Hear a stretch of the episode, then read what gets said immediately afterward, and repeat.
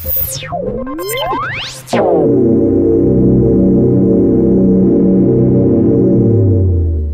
everyone for joining. This is I'm Brady Volpe with uh, Volpe Firm and Nimble. This uh, today's Friday, and we're back with Get Your Tech On, all show on all things DOCSIS. With us today again is John Downey. So, John, you're uh, you're technical leader at Cisco Systems. Good to see you again. How are things going with you?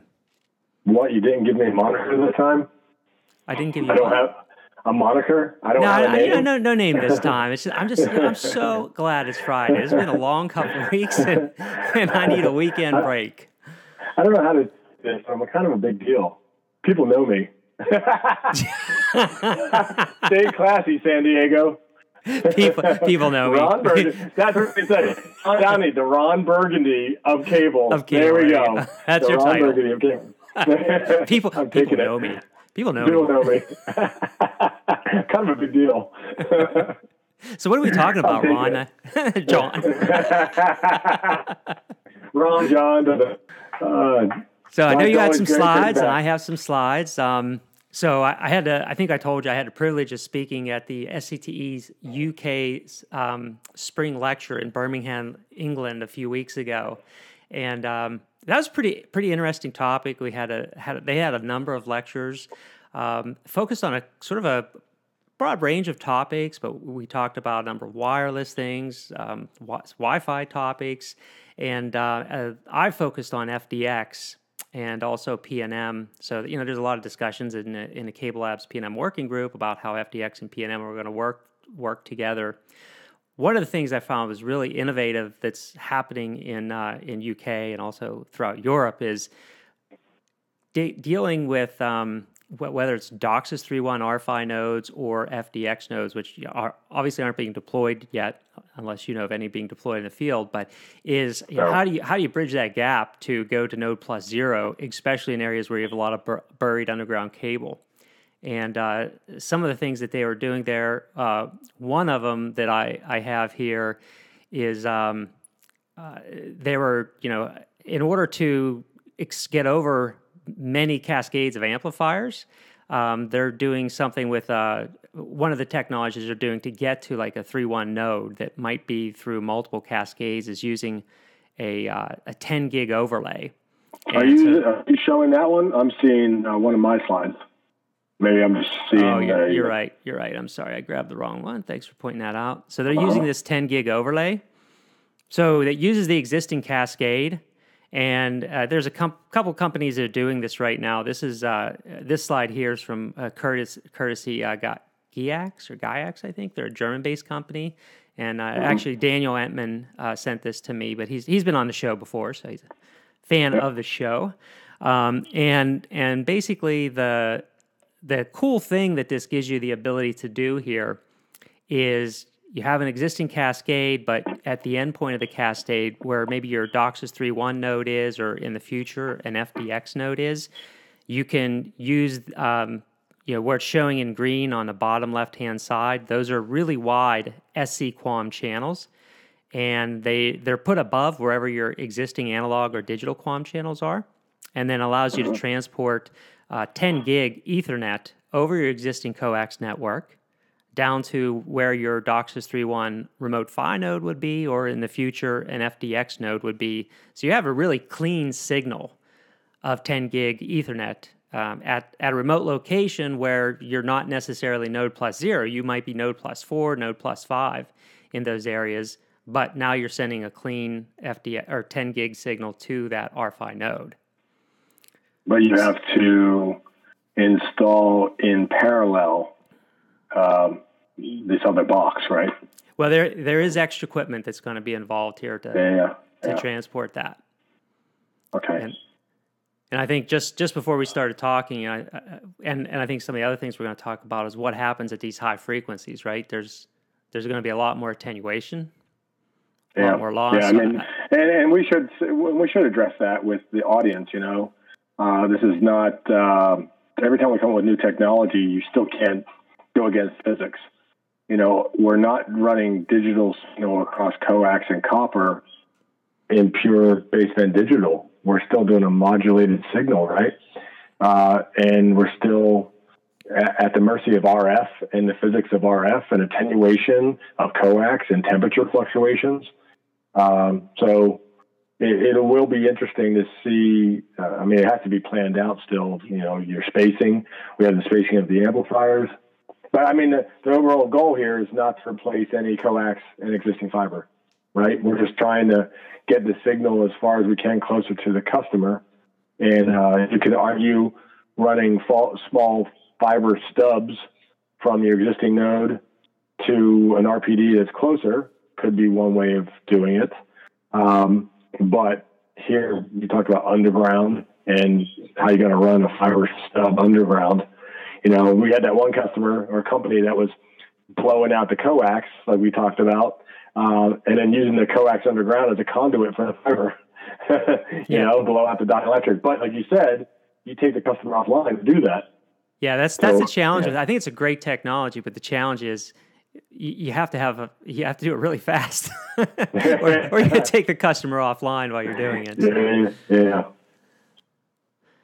Um, the other tech, the other technology that was discussed, I don't have any screenshots by this um, for basically, you know, overcoming barriers where you can't necessarily drive fiber, uh, or you know, you have to you have to get from point A to point B to serve customers. Was uh, uh, one of the cable operators, um, and I believe it was LGI at the uh, SCTE UK meeting, uh, they're doing point to point wireless and it's bidirectional and they're doing it, I think, in the 50 gigahertz or 60 gigahertz band. So it's licensed spectrum, but it's fairly low cost to, to purchase the licensed spectrum.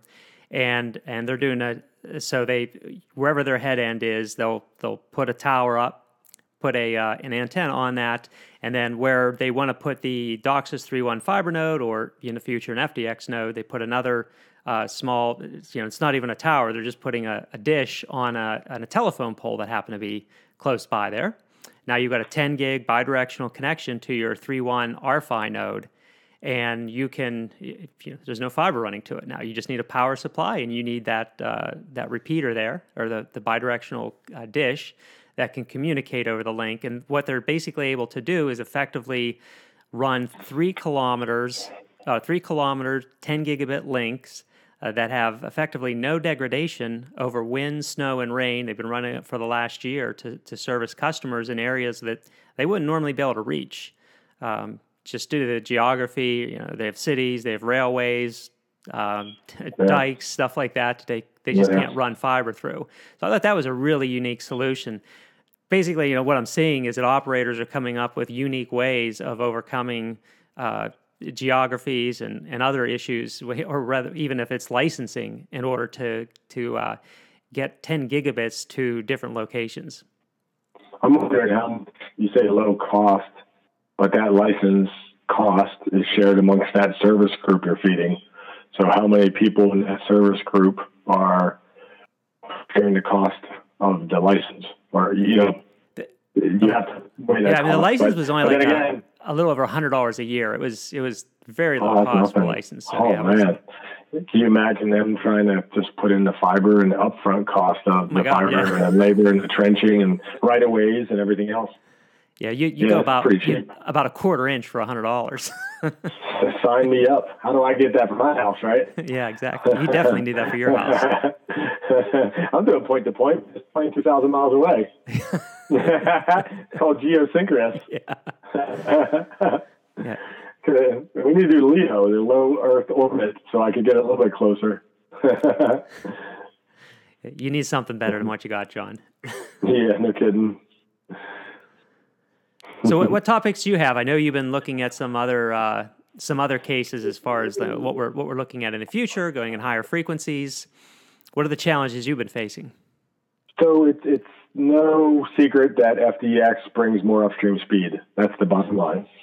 The question would be: Is it worth the complexity of new CPE, um, in, interference groups, algorithms with echo cancellation? Um, is it worth the wait? Is it a year down the road, a two years down the road? What can I do today? How much speed do I really need? And that the bottom line is what speed do I feel I'm going to need to serve me the next five years? knowing that there could be a new application that comes out just totally throws everything off anyway. But or competition. So if you look at 85 megahertz, some systems have been deploying 85 megahertz, and it solves issues in that it doesn't start creeping into my downstream spectrum, and I might still have set-top boxes and other things. If I can get rid of the set-top box, then I can go up to 204. There's already CPE that support 204. It's in the spec, DOCSIS 3.1. So a 204 allows me to get potentially 1.6 gigabit per second aggregate speed. When I look at 1K QAM DOCSIS 3.1 with our remote PHY, you're not going to do 204 upstream with an analog laser. I mean, you know, laser clipping is bad with 42 megahertz, let alone 85, let alone 204. So I I feel like you're not going to get an analog laser to do 204. And if you did, you wouldn't be able to run a good modulation anyway. So what's the point? So you're going to go remote PHY. That's a, that's the hard truth. You're going to go DAA, Distributed Access Architecture. It's going to give you better performance, better MER readings, so you can run higher modulation schemes. So here I am with a 1.6 gigabit per second aggregate upstream link. I could offer a one gig service. Rule of thumb, we like to have a two two x aggregate of what you serve, but with a one gig upstream, oh, you can do it with a 1.6 easy. One, you're not going to have that many people that sign up in that service group for one gig. So you can oversubscribe it probably 30 to 1. So one gig at a 1.6 is less than one person. uh, it's less than two people, but uh, it might be, what is it, 1.6 people.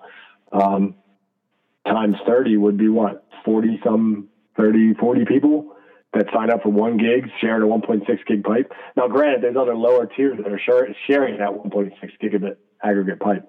But if you run the numbers, there's no reason why you couldn't you know, offer really high speed. So 204 might solve issues for the next five, six, seven years. Uh, even if I do GPON, one gigabit symmetrical, I could do a DOCSIS 3.1 and a 204 upstream. The problem is the 204 eats into my downstream. What if I have set-top box?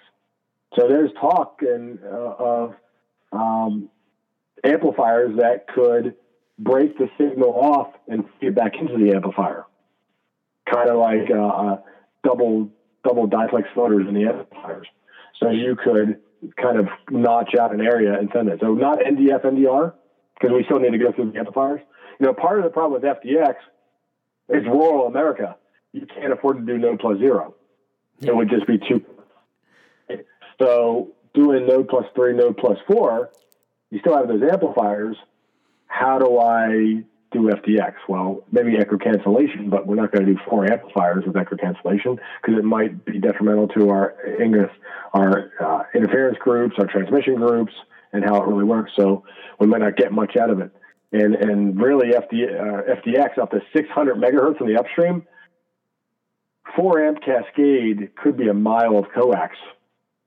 You know, easily 1,500 feet, 1,200 feet between every amplifier. You have node one amplifier is one span, two amplifiers, three amplifiers, four amplifiers. The span to the end of line, that's five spans of half inch cable and your drop cable. There's over a mile coax. Look at 500 megahertz in the upstream, the attenuation is going to be 60 dB. Now, granted, you have amplifiers, but then you have temperature effects. You know, 1% for every 10 degree delta from 70. Um, 60 dB is going to be 6%. Well, I say 5% swing because I'm thinking 70 degrees to 120. Easily black jacketed cable with a sun load. It's a 5% change of 60, 60 dB total end to end at 500 megahertz. That's uh, 3 dB.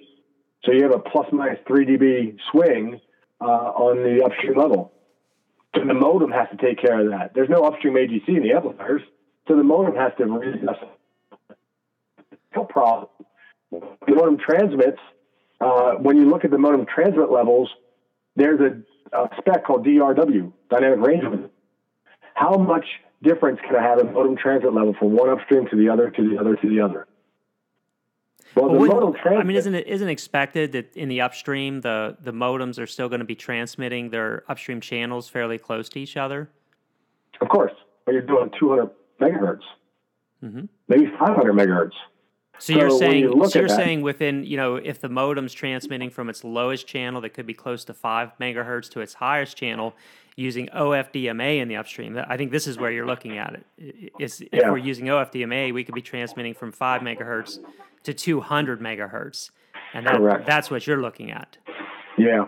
And that tilt in that spectrum, the dynamic range window says 12 dB.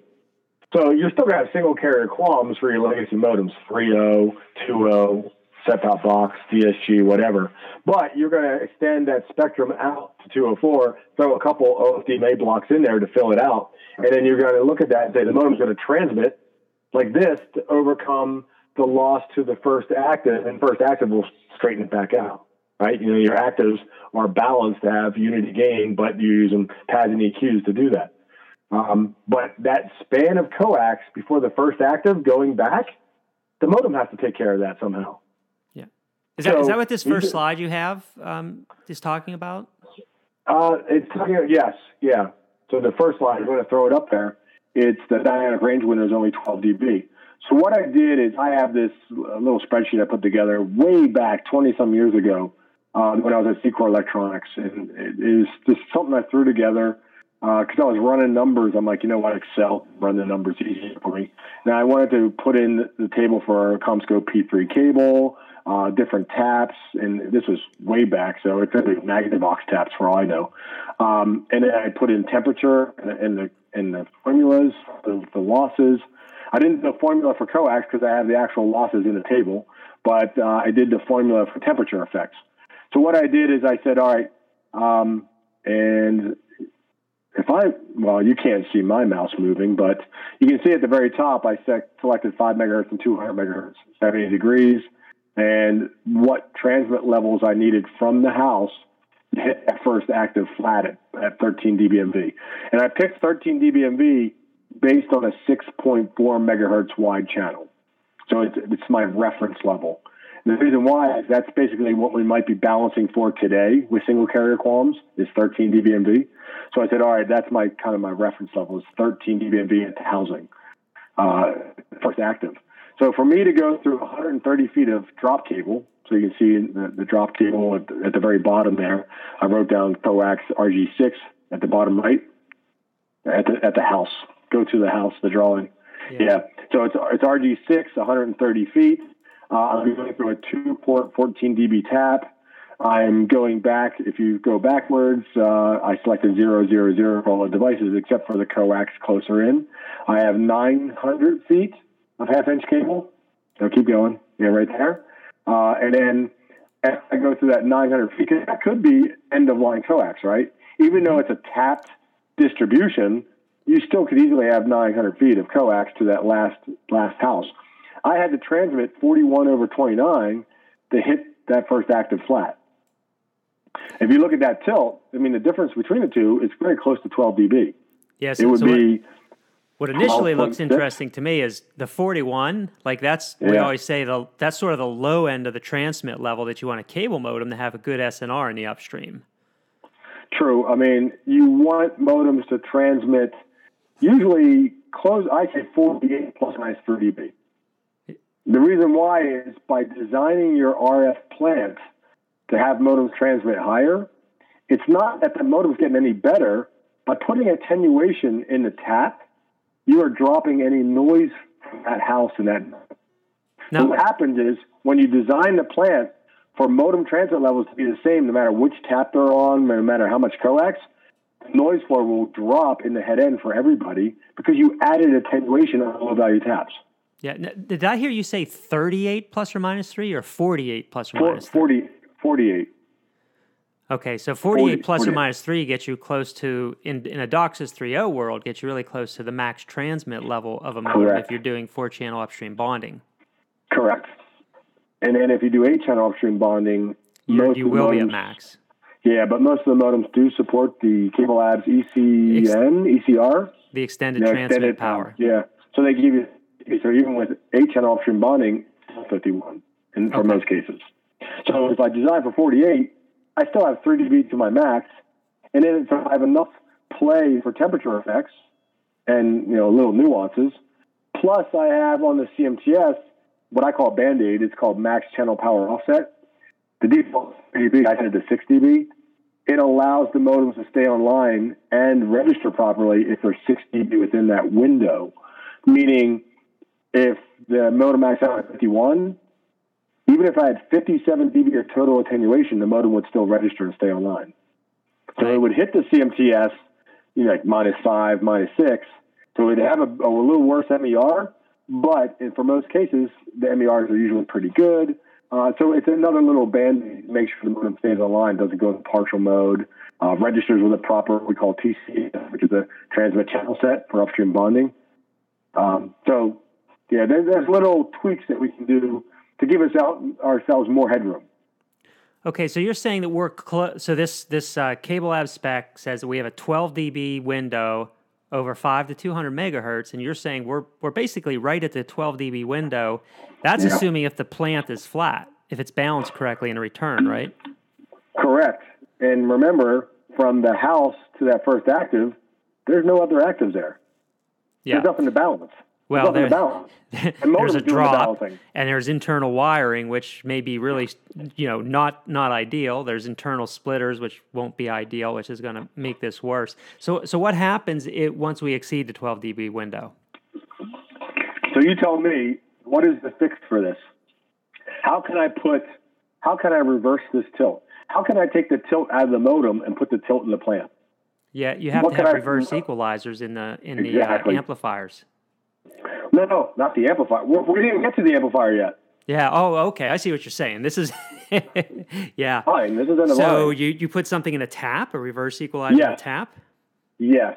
So you basically balance the coax back to that first active. Yep. So you have to balance in the tap. You, that's what the FST stands for, is flexible solution taps. So you either do simulators or equalizers. You don't do an equalizer that had a cutoff frequency. You actually do from 5 to 1.2 gig. Equalization across the board. What does FS flexible solution tap? Is that?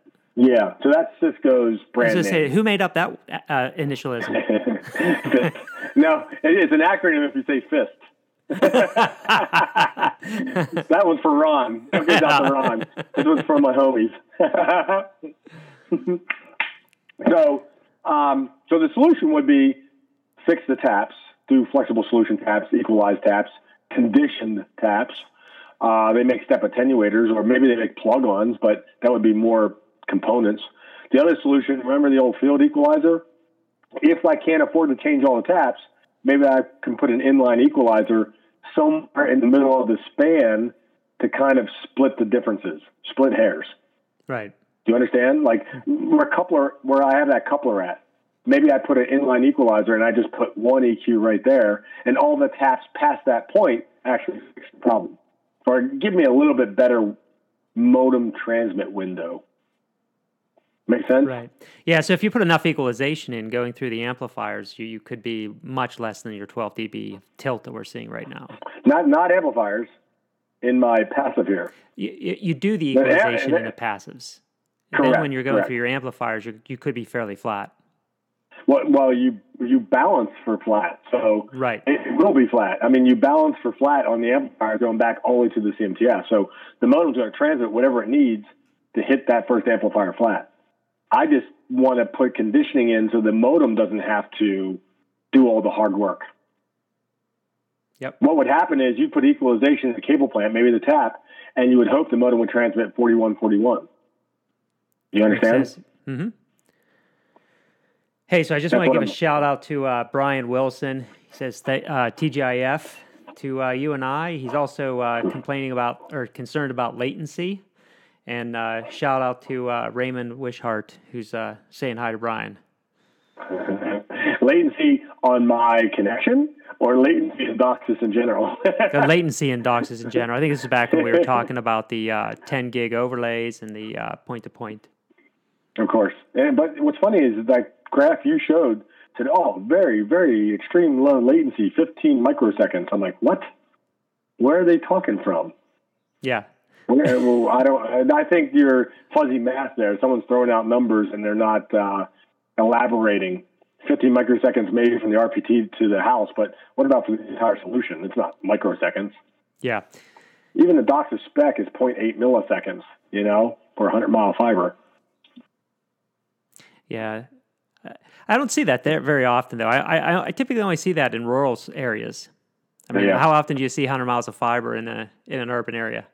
No, none. I mean, really, I was only seeing it like Cable One and those guys out in Arizona, and maybe Midco was doing some EDFAs where Yeah. you know you would go 50 miles and erbium dope fiber amplifier, 15, 50 nanometer light, and then uh, amplify the signal to go farther, and it was it was pushing 110, 110 miles.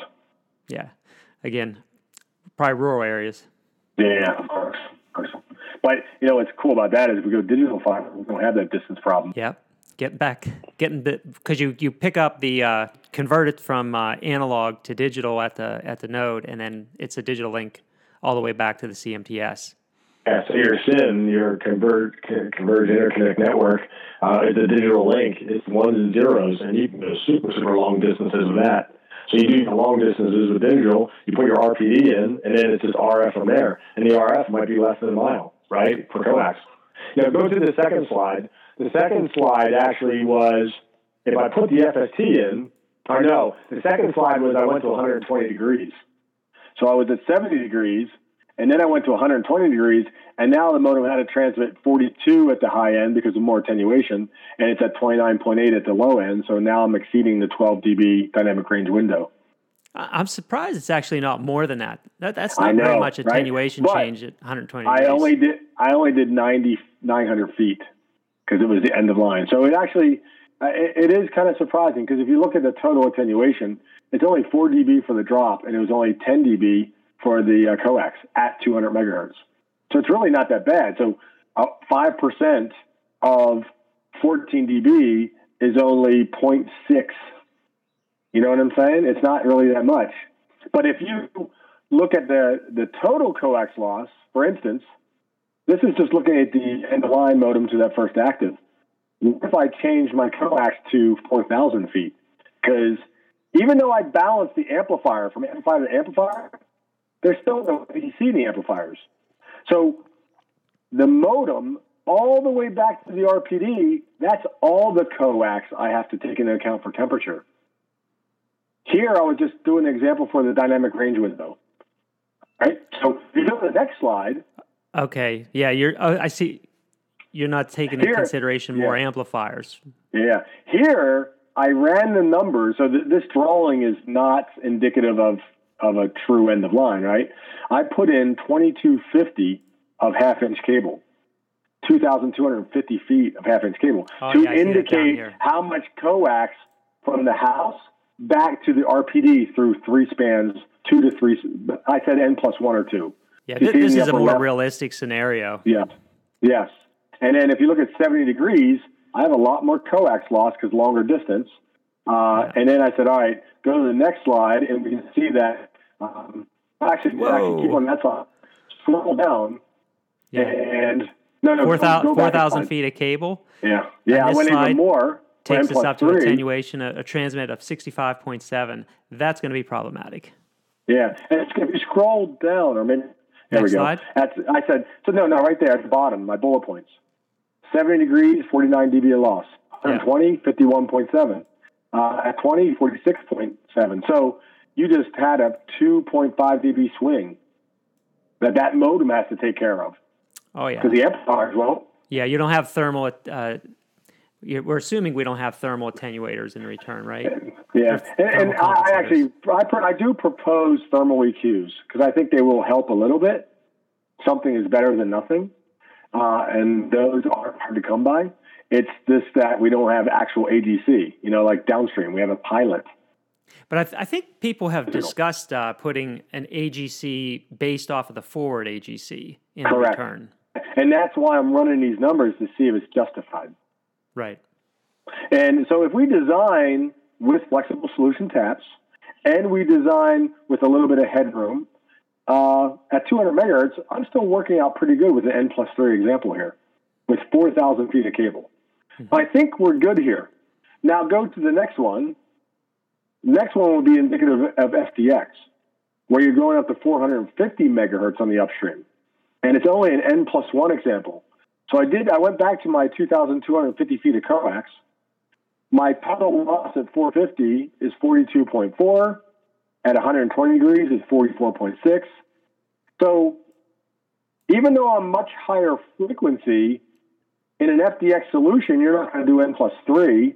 So I'm only doing 2,000 feet of coax. So my swing is 2.2 dB.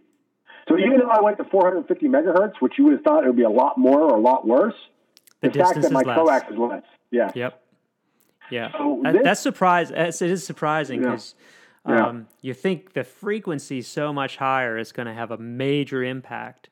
Oh, yeah, But you because think, the oh, yeah. is so much less, it does. It still has And an impact. is a it is a huge impact on attenuation, but the temperature effect is a percentage of that attenuation, so it's not as bad. right. You understand? Yeah, the changeover, the diurnal Yeah. changes that you're going to see. I mean, if you looked at the power level, look at the power level I have I've circled at the bottom right. That's the put at the bottom right. The transmit power, It's tiny. 68. 68 for the modem. 68 for the modem. That's uh, that's above the not- max transmit of a DOCSIS 3.1 So- modem, isn't it? Uh, Of course, of course. I mean, I had to put in whatever was needed to hit the the, Yeah. the first amplifier, but I'm I'm showing an n plus one, n plus two example. So really, I had to put in that level to go through that amount of coax. In real life, an N line is not going to be 2,000 feet of coax. Yeah. I But just had to run the numbers as if it were two spans of coax. I, I think the max transmit on a DOCSIS 3.1 modem is about 65 dB. It's six, it's 60, but 65 or 1.6 equivalent. So that 65, if you did a 6.4 reference, it would be 6 dB difference. So 65 minus 6 is 59. right. So basically, it's 59 dBMV for a single 6.4 megahertz channel. Yeah. So we're only 10, but 10 dB short. Well, it's 10 dB, 10 dB amongst Yeah. friends. Eh, yeah, and, my goal here was just to show the temperature delta in the coax. So don't worry about the, the levels at this point. I'm just showing how much this the cable modem has to adjust for for temperature. Sure. And then I did I do not one more? Or that was it. might That was the end of them. Yeah. That's Okay. What about um? Yeah, I think there's some other things that also impact it. Like what what happens if subscribers have when we start to make these splits, say a a 42, 54 megahertz amplifier in their home, and they just try to put in a DOCSIS 3.1 modem. So Have you a- have you looked at these types of uh, corner cases? It's funny you bring that up. It's very timely because uh, I was with another customer uh, uh, last week and week before, and they are running into this problem. House amps have a 40 megahertz filter. Yep. You know, the the modems report their capability to the CMTS, and the CMTS can make decisions on the modem's capability. But what if the modem is behind a house amp? It's not like we have any visibility to the house amp. The house amp isn't talking to us. We have no idea. So really, it comes down to a spectrum allocation and planning exercise. And the one customer, I think going to be a nice, a nice idea. We're looking at, and I should have had the, the diagram, and I probably can't show it. Did I send it to you? Did I send you the Docs 31 uh, upstream um, No. slides? No. I'm, I'm, and can I share from mine? I should be able to share from mine, right? You can. It might just look really crappy, so give it a try. and I'm sure the customer won't mind me. Uh, take the customer's name out. And yeah, while, while you're working on that, uh, so I'm I'm seeing a similar situation with customers going to 85 megahertz, but they're still doing SC QAM bonding in the upstream, but they're going to eight channel bonding. And what you'll end up with is maybe three or four channels out of the eight will bond because they're they're hitting the diplex filter, and then the other channels will be in partial mode, meaning they're they're just not bonded. And so the operator's working with um, doing different different profiles in the upstream so that they can uh, they're able to um, basically get more of those channels bonded across there. Uh, or they can have the, the modem switching between either four channel or three channel bonding for if they have a house Yeah. amp. If they don't have a house Oh. amp, then they get all eight see? channels. See what I'm showing? Uh, yeah, I can see that. Let me. Uh, can you slide it down that- a little bit? Uh, actually, I can, maybe I just a screen because I'm doing screen sharing. I can do it on. I can do it on my side. Don't worry about it. I'm Yeah. gonna push this over right now. There you go. I, I I like this idea, um, and the problem you were talking about, I've seen where if I put all the single carrier QAMs contiguous past 40 megahertz, the modems don't have a brick wall filter, even the 2 modems. And what's been happening is 2 modems can lock on upstream 4, and you should be able to see my mouse, right? It might be a little slow, but if I put upstream 4 right here at 44 megahertz, can you see my mouse moving? My pointer? Uh, oh, yeah. Uh, I don't know if I see it or not. Yeah. it's small on my screen. yeah. So the if I put upstream four at 44 megahertz, a 2 modem might lock onto it with a lower level. Right. Meaning it would have to transmit higher because it's attenuation. The internal filter it has of itself, you know, it's its own filter. Those are maxed out. They're getting poor MER, blah blah blah. And It turns out it should have never locked it upstream four. Right. So, what about a DOCSIS 3.0 modem? If it's a 42 megahertz filter a 3.0 modem, it can lock it up for at 44 megahertz, try to bond on channels above it, and it won't, and it'll come up in partial mode. When really you wanted to relegate it, good word, to upstream 0, 1, 2, 3. So we can do that with restricted load balance groups, DOCSIS restricted load balance groups, where modem tells us its capability, 42 megahertz filter, and we can steer it to upstream 0, 1, 2, 3. So we can do that with 2.0 and 3.0 modems that only do 42 megahertz. But then you have to do all these load balance groups. And what if it's a modem that reports I can do 85, but there's a 40 megahertz house, house amp, a 42 megahertz house amp?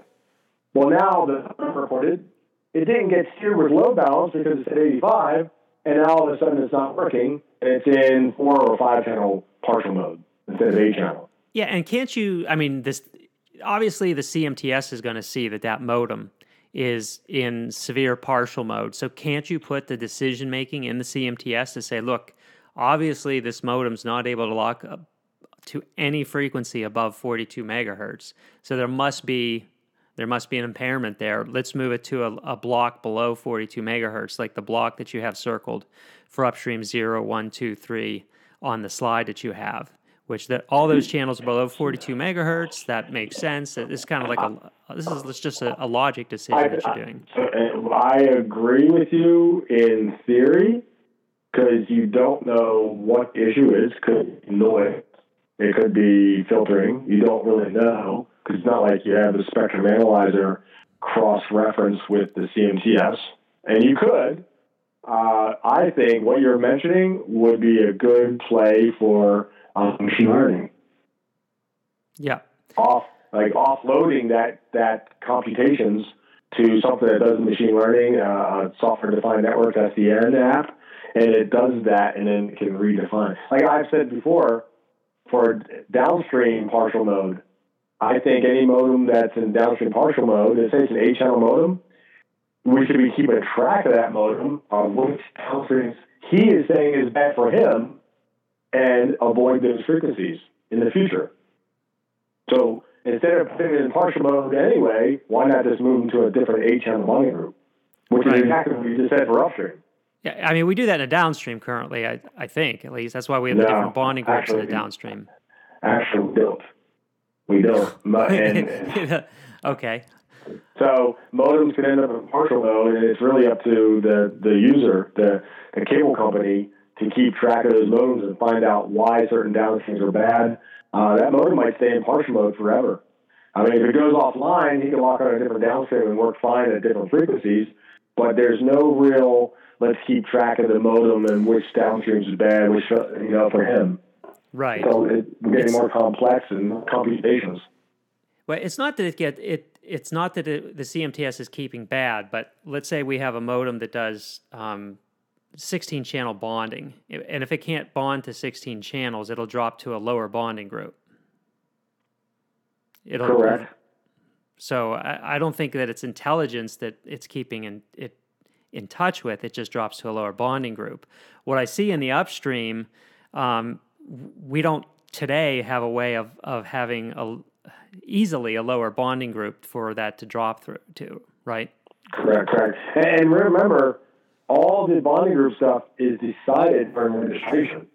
It's not like we change bonding groups dynamically. We can load balance between bonding groups, but right. you can't drop from an A to a 4. You can go to partial mode, but you can't drop down to a completely different bonding group. In you the can upstream. move to another, yeah, you can move to a different group if it's the same size. So you can go four channel bonding to four channel bonding. Like you can move with load balancing. That's DOCSIS 3 and dynamic load balancing. Right. Do you understand what we're doing here with the OFDM, the OFDMA? Why We're it's in the center? Ourselves, yeah, we're creating ourselves a buffer. Oh, So that okay. modems never lock, you know? A modem is stupid, right? It locks them downstream and gets the UCDs. It gets, say it gets UCD for upstream 4. Well, a modem that tries to range at 60 megahertz, if it has a filter, it's never going to work. So it will just fail. Right. So, so if you're just listening to the podcast, what John's talking about here is we have uh, four upstream channels from 5 to 42 megahertz, upstream 0, 1, 2, 3. Then we have a 24 megahertz OFDMA channel. And then we have three more SC-QAM channels, upstream 4, 5, and 6, uh, somewhere where that OF 24 megahertz OFDMA channel stops and where 80 and and be- between there and 85 megahertz. So he's saying that the 24 megahertz OFDMA channel is a buffer between the first four SC QAM channels in the upstream and the last three SC QAM channels in the upstream. Correct. And so the concept of the buffer there, John, you're saying that's so the the the lower the, modems that are at the lower frequencies, like the 42 megahertz cable modems, will lock to those first four and never never see the upper ones. Is that the, the basic concept? Correct. Well, well, it's not a matter of seeing, right? They see down, modems see downstream, they transmit on upstream. So even if they got an upstream channel descriptor for upstream 456 at the higher frequency, if they tried to range on those, it would never work. Right. So They'd never see it. up. Yeah, the CMTS would never see it. Right. Remember, the modems transmitting, cable, the CMTS is trying to see, quote unquote, see the upstream, and it won't. So the CMTS is like, uh, I don't get nothing from you. So the modem will time out and they'll try to range on a different upstream. So they'll range on upstream 0, 1, 2, or 3. Makes sense.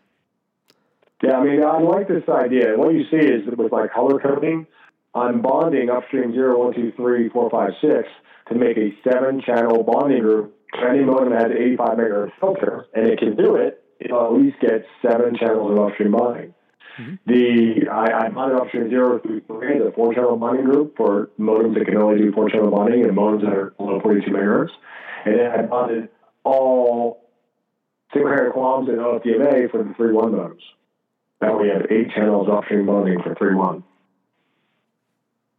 All right. Makes total sense. So, where do we go from here, John?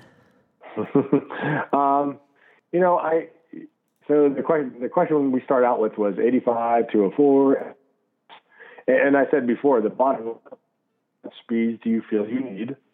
Uh, and it's not just what the customers think they need, and it's not application driven at this point. It might be uh, competition driven. Uh, if you're offering gigabit gigabit service on the upstream, you're probably doing GPON. Uh, if it's greenfield, you're probably running fiber. But if we need brownfield support for 500 meg service on the upstream, we can do that with 200 megahertz. Uh, we don't need to. We, here's a solution right here where I'm 85 megahertz and I'm getting an aggregate of 480 megabits per second. Aggregate peak rate. So I could offer a 250 meg service. I might even offer 300 meg service on the upstream here. Now, if you said 500, it's obviously not going to work. But so, so it really comes down to what do we need to offer and how long do you think we can milk that cow? You know, will it last five years, seven years? And actually, I want to I want to just confirm again. So you had um, uh, for seven SC QAMs and 124 megahertz OFDMA channel on that upstream. Uh, if those SC QAMs are running at 64 QAM, what what's the total aggregate throughput that you would uh, an operator would expect to get with that setup? Just for the seven? Yeah, the seven SC QAMs and the 24 megahertz OFDMA. Well, what you see right there, I said 480. So you basically get 27 meg times 7, that's 189. But the 24 megahertz OFDMA, I'm assuming it's good NR and running 1K QAM. right. I might be a little aggressive there, uh, but that 24 megahertz is getting me uh, 300 megs or so by itself. Yeah. So 300 plus 189 is going to be 489, 480, somewhere in that range. So you, going to 85 megahertz, you could you get close to half a gig. Yeah, and I, and I could get closer. Like if you find that the 3.0 modems, none of them are utilizing upstream 456, why would I have single carrier phones if they're not being used, right? Yeah, you'd expand So your now I would- Exactly. And then I get even more speed. Yeah. Yeah, but I think it's going to be a while before we get rid of all the DOCSIS 3.0 modems. So we're, we're going to expect those SC QAMs down there for some time. Still not bad. Going 85 megahertz, getting a half a gig in the upstream. That's pretty good. Yeah, I agree. So I mean, that might hold people over, and even more. And then the question is, I could do that two or four today. Well, FDX is still not there. I mean, I would, if it were me, I'd want things to be FDX ready somehow. If I'm going to do hardware changes, I would do flexible solution taps, make sure they go to 1.2 gigahertz, maybe 1.8 gigahertz if, if I could. Uh, amplifiers, uh, if I could do the intelligent node with you know, no pads and EQs and control the, the diplex or a pluggable diplex loader or no diplex loader, so it's FDX ready, um, that would, you know, we're always trying to get our return on investment. So how do I invest in something that will be future proof for the next technology? Yeah, so any any chance you have if you're buying a new node, a new amplifier, well, primarily the node, but amplifiers as well. If you're buying them, make sure that you can upgrade the diplex filters and they support higher splits for one. Yeah. Even the CPE is a big one, right? It's a lot more CPE than there is on these active. so So- even if you're not doing DOCSIS 3.1 today, maybe start buying the 3.1 modems. Because the way I look at it, three one modems today that are on the in the market, out in the market, they only do two downstream of OFDM and they only do two upstream of OFDM. Yeah. They only go as high as 4K QAM. None of them support 8K or 16K QAM, which I know it sounds like a pipe dream. um, but I I would never negate new technology and better than we are when I get RPDs closer to the house. Yep. So if I run fiber even closer, I might go do 8K QAMs in the downstream and 4K on the upstream. Yeah. And so, so if I look at my CPE, I would like an FDX ready one with more capacity, more downstream capacity, you know, blocks that it can support, and more upstream. Mm-hmm. Even if I don't use it for two years, I'd rather have it in there. And then what else do you think is in the CPE that would be really great to have? Think of something else you use a lot from the CPE. Well, I, I, I, I use diagnostics from the CPEs. so, No, but how, how do you connect your CPE? Your oh, having gigabit Ethernet on the CPE is good to have. That's only one connection. What else do Wi-Fi? you use? Exactly. Wi-Fi. What's coming out? What's coming out? Yeah, you you want multiple Wi-Fi points, higher higher capability no. Wi-Fi. What's coming out? What's just what's been announced? What's the new technology? Wi-Fi six. Oh yes, yes, that's right. So I mean, if I'm going to get new CPE, I You, really you want really high high high speed Wi-Fi. Oh hell yeah! yeah, I'd like Wi-Fi six. I'd like FDX ready. And I I think actually the new new TV. Samsung the new Samsung phone that came out supports Wi-Fi six, I believe. So I must be ready to go, right? Yep. Yeah. Yeah. That was actually one of the topics uh, when I was at the SCTE UK. They were talking about that. And that was where I heard about the Samsung phone supporting it. So everything else doesn't, but it'll it'll be just like everything else. You know, we start off with uh, the old Wi-Fi A or something like that, and then, Yeah, yeah. then N and all the other stand Yeah. AC came out, and Yeah. eventually eventually all the computers and phones will start supporting it as well. So Agreed. yeah, absolutely Agreed. good time to get it. So Yeah. hey, do you have any uh, travel coming up? Uh, uh, Anga. Anga. Anga. AngaCom, yep. Go, yeah, So- I'll in Germany. I'll be at AngaCom. It's the I think it's the first week in June. Only three weeks away. Yeah, it's coming up soon. Next week, I'll be at the Sioux Falls chapter, uh, SCTE chapter meeting. I'll be talking on DOCSIS 3.1 and PNM. They kind of get me to go to speak to you. Oh, yeah? And I Yeah. got, yeah, and I, I had to sit down because uh, I'm on vacation next week. Oh, well, I hope you enjoy your vacation. I should have took the vacation in Sioux Falls, right? Yeah, that would have been perfect. That's a great place. So, All right, John, we've uh, we've we've used up our time today. Um, good information. Thanks for your time. Good episode. Um, as always, we do our best to bring good content to our audience. Uh, you can watch us live or catch us on the air on uh, video or podcast. So please do click the subscribe button or uh, list us on your podcatcher and uh, get your episode every month. Uh, thanks again, everyone. Have a great weekend. Have a happy Friday, and we'll see you next month. Bye, all.